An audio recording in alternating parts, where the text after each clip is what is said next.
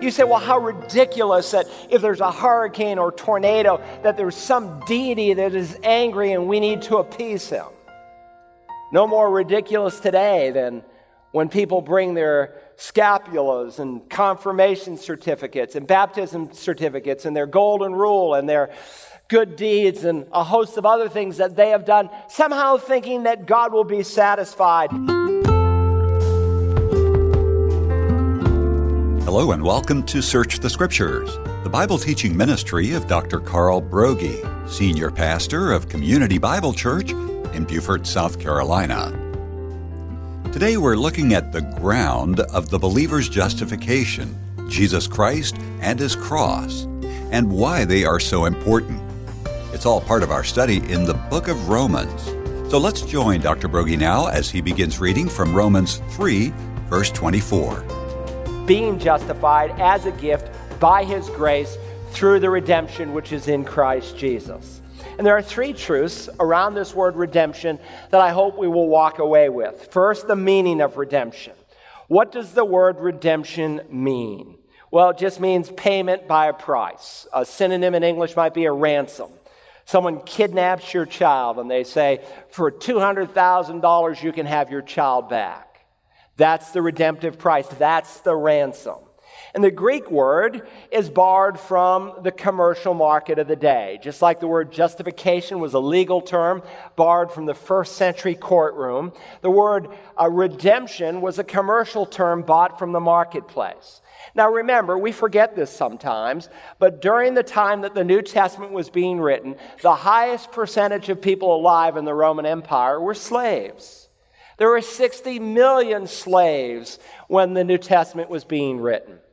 Now, that's important to understand. When Rome came in and they conquered a people, they didn't imprison them, but they subjugated them through the process of slavery.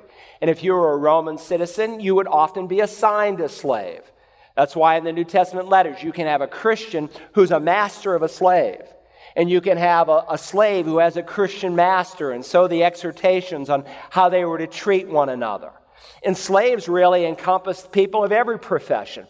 They didn't simply do menial tasks. There were some who were doctors and surgeons and, and lawyers and all kinds of things that you can imagine. And so, with 60 million people, some were assigned, other slaves were inherited, others could be acquired, where you went into the marketplace and you bought yourself a slave. You could redeem a slave. And it's in that sense that we're going to think about this word redemption this morning. So, that's the word or the meaning of redemption, to, to, purchase with the pain of a price. Secondly, I want us to think about the means of redemption, the means. How did God redeem us? What was the price paid? Well, let me quote the Apostle Peter. He says, Knowing that you are not redeemed with perishable things like silver or gold, but with precious blood, as of a lamb, unblemished and spotless, the blood of Christ. And so now God holds us totally accountable to the one who purchased us with his own blood. And for you to become a Christian, you have to acknowledge that there's no other basis for which God can save you and buy you apart from the blood of Christ. Suppose, uh, suppose Michael over here comes to me and says, Pastor, I, I want to give you a brand new Lincoln Continental. I just appreciate you so much. I want you to have a brand new Lincoln. I said, No, I, I couldn't accept such an expensive gift. No, Pastor, I, I want you to have this brand new Lincoln. I really want you to do that. And he gives me a brand new Lincoln. I say, Michael, by the way, what, what do you pay for that car? Kind of being brash. And Michael says, Well, I, I bought you a car with all the bells and whistles. I paid $40,000 for that Lincoln. I said, Well, Michael, let me help you pay for that Lincoln. I, don't feel right just accepting it. And uh, I reached down into my pocket and I pull out a quarter and I said, Here, take this. And I mean, he's just utterly insulted. And you see me driving around my brand new Lincoln. You say, hey, Pastor, nice car. Where, where'd you get it? Oh, well, Michael and I bought it. Now, can you imagine such a statement? He paid $39,999.75, and I gave my two bits. I said, Look what Michael and I did. That's what we do when we bring our deeds to God Almighty. God shed his precious blood. He redeemed us. He finished all of God's just demands against us. And when you bring your puny works, they are an absolute insult to God. And that's why we've been seeing all the way through Romans up to this point that God either saves you on the basis of grace through faith, apart from anything that you can do, or he does not save you at all. And so Paul will write to the Ephesians in chapter 1 that we have redemption through his blood, being justified as a gift by his grace through the redemption which is in Christ Jesus. Now, one other truth about redemption, let's think about the message, the message of redemption. And I just want to introduce it to you because Paul is going to explain it in a full blown way as we move through the epistle to the Romans. Again, just as justification is a legal term barred from the courtroom, the word redemption is a commercial term barred from the slave market. And so when you went into the slave market, if you were wealthy, you could buy, you could not only be assigned slaves, but if you wanted more, you could buy slaves. And Paul is going to talk about in Romans 6 through 8 how God, with his precious blood, came into the slave market of sin and he bought you. And because he bought you, you are under a new ownership. When Paul writes to the Corinthians, he says, Don't you know that your body is a temple of the Holy Spirit who is in you, whom you have from God, that you're not your own, because you've been bought with a price? And so you're to live to glorify God in your body. God bought you, He redeemed you, not to free you to serve the world, the flesh, and the devil. He freed you, He bought you so that you could serve Jesus Christ. So God redeemed us through the cross. Secondly, this morning, as we think about the ground of our justification, I want you to see that God was propitiated through the cross. The power of the cross is demonstrated not only through redemption, but through propitiation. Now, this is a very important word. The word redeemed is a word that describes what Christ did for man. When God redeemed us, He paid the price necessary such that He could justify us, such that He could declare us righteous. Redemption is man manward. But I want you to see that this word propitiation is God Godward. It looks up to the Father. And so in verse 25, the perspective changes from what Jesus did when he died for us to what Jesus did when he satisfied the Father. He was propitiated. Look at verse 25. The first word is whom. That's a reference to the last two words of verse 24 Jesus Christ, whom God displayed publicly. Jesus Christ is the one whom God displayed publicly. That's another way of saying it was Jesus Christ who was put up there on the cross, whom God displayed publicly as a propitiation. Now, this is a very important word, and you need to understand it. Now, we don't use it today. It's even hard to pronounce sometimes. But if you looked it up in the dictionary, the gloss definition would be to appease or to satisfy wrath. And that's a good place to start most of the time when, when you're trying to determine the meaning of a biblical word. Go to the English dictionary because a good translation is asking what's the best word today in our language that reflects that word in the original. And it carries the idea of appeasing or satisfying wrath. I remember one politician being forced to resign, and his word caught me because you don't usually hear people use the word propitiation. He said, I hope, and I quote, you're finally propitiated by my willingness to step down. He was in essence saying, I, I hope your anger is satisfied. As the Speaker of the House, he was saying, I, I hope your anger is satisfied and now, now you, you, know, you can let me go free, so to speak. If you look up in a thesaurus, a, a, a book that gives you synonyms, it will give you words like placation, appeasement, pacification, calming, soothing, conciliation, and satisfaction. In one word, it just means a satisfaction. Um, in 1 John chapter 2, it describes how God's wrath was satisfied, and He Himself is the propitiation for our sins, and not only for ours, but for those of the whole world. Again, John will use it in 1 John chapter 4. And this is love, not that we loved God, but that He loved us and sent His Son to be the propitiation for our sins. Now, I believe one of the reasons the term propitiation is largely forgotten today in the church is for the simple reason that we no longer present God as holy and just and as a God of wrath. Those are truths that have been suffocated in the preaching of this day. That God hates sin and that his anger burns towards sin. And so we used to, uh, in the last couple of decades, speak of these hellfire damnation preachers as if they were something bad. And so now we have a much more uh, pleasing, easy, soft message for people to hear.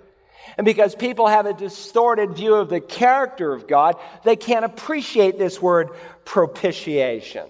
And some Christians have a false view and understanding of what God is like. And this is why he gave us the book of Romans.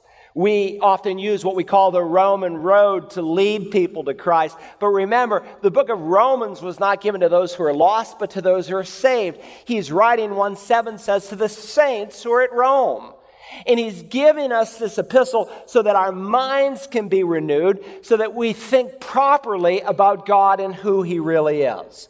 So there are three things that I want you to think about when you think about this word propitiation. First, the need for it.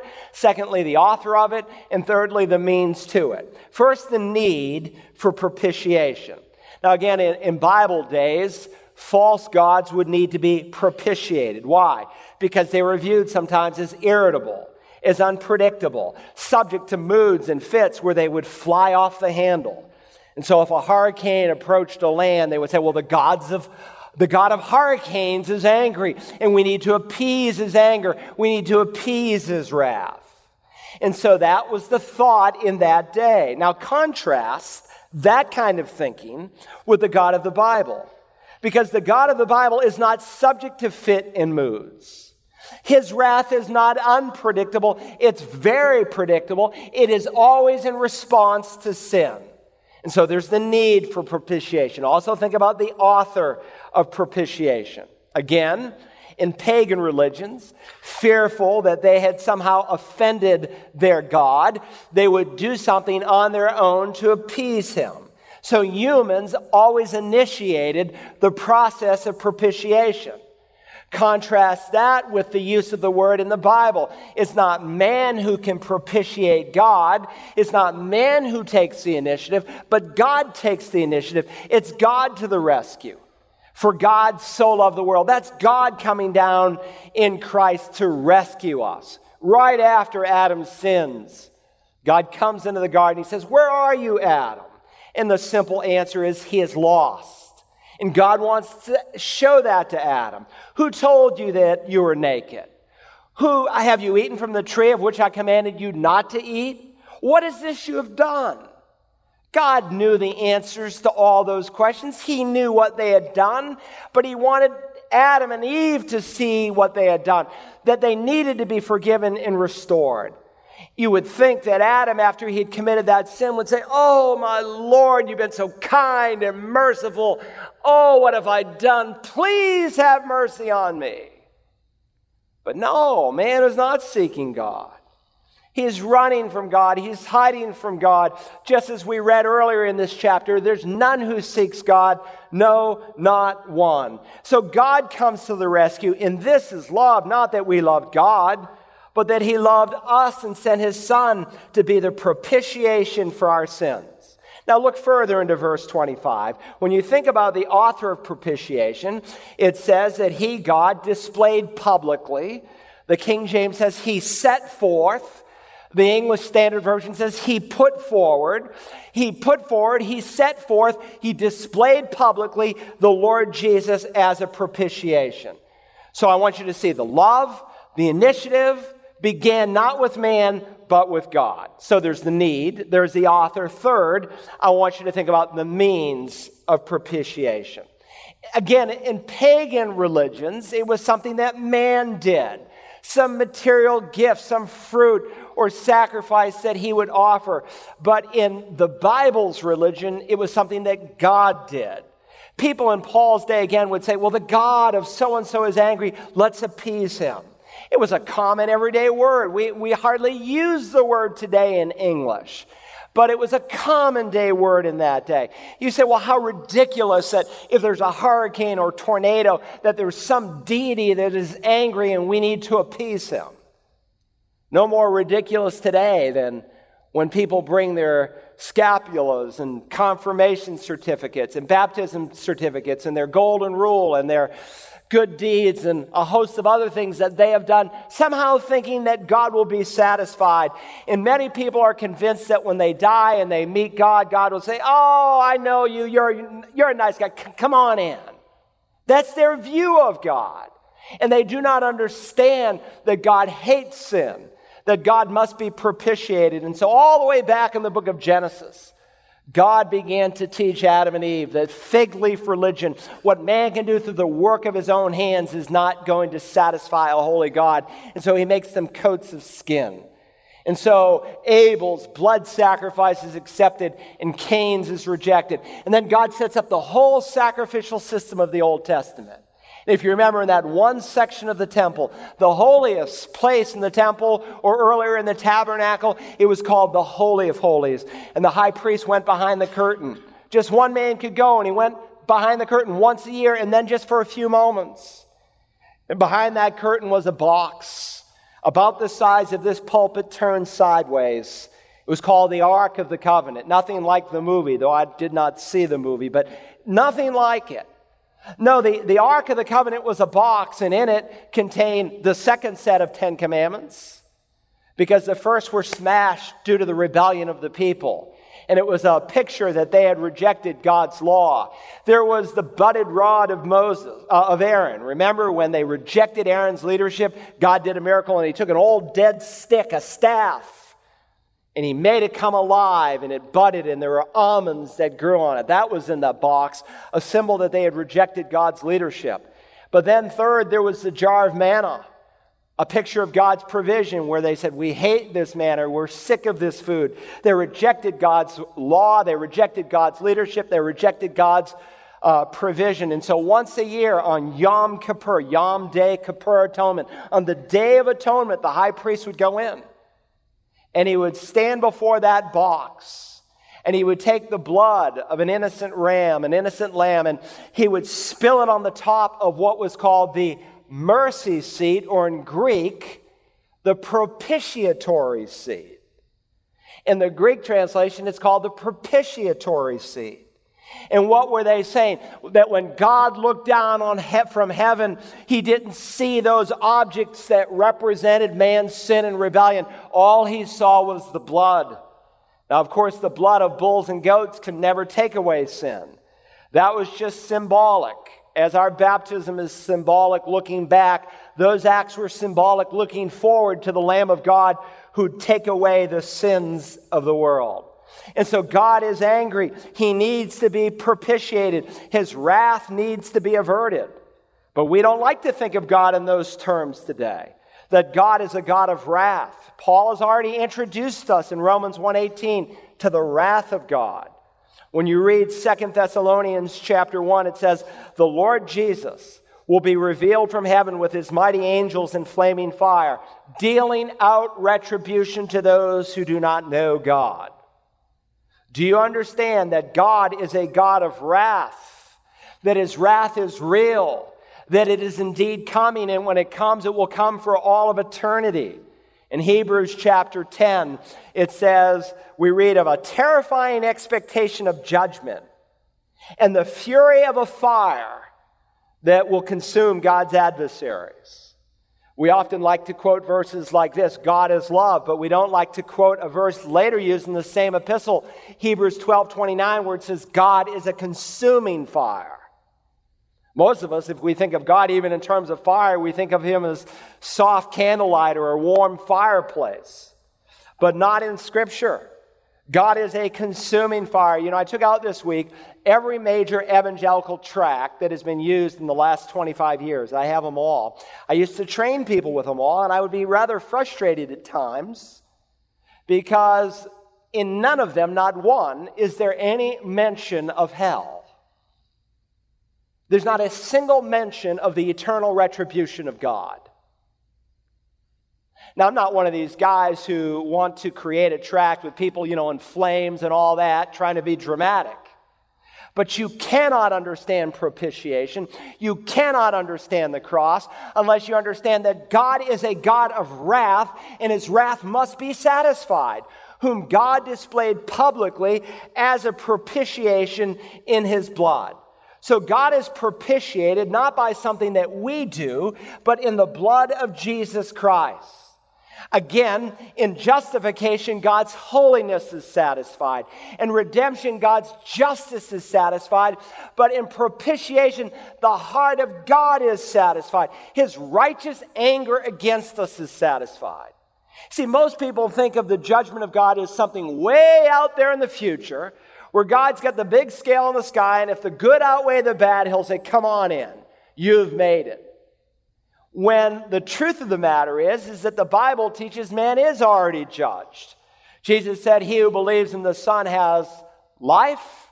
He who does not believe the wrath of god abides upon him he said, The Son of Man did not come into the world to condemn the world, but the world might be saved through him. He who does not believe is condemned already. The judgment's already been settled. God has already said we are guilty. We're already on the broad road that is leading to destruction. That's why Ephesians 2 3 says, By nature, we're children of wrath. He didn't come into the world to condemn the world. You've already been condemned. You've already been tried and found guilty. He came to save the world, to deliver the world. And so through the blood of Christ that God's wounded heart was satisfied.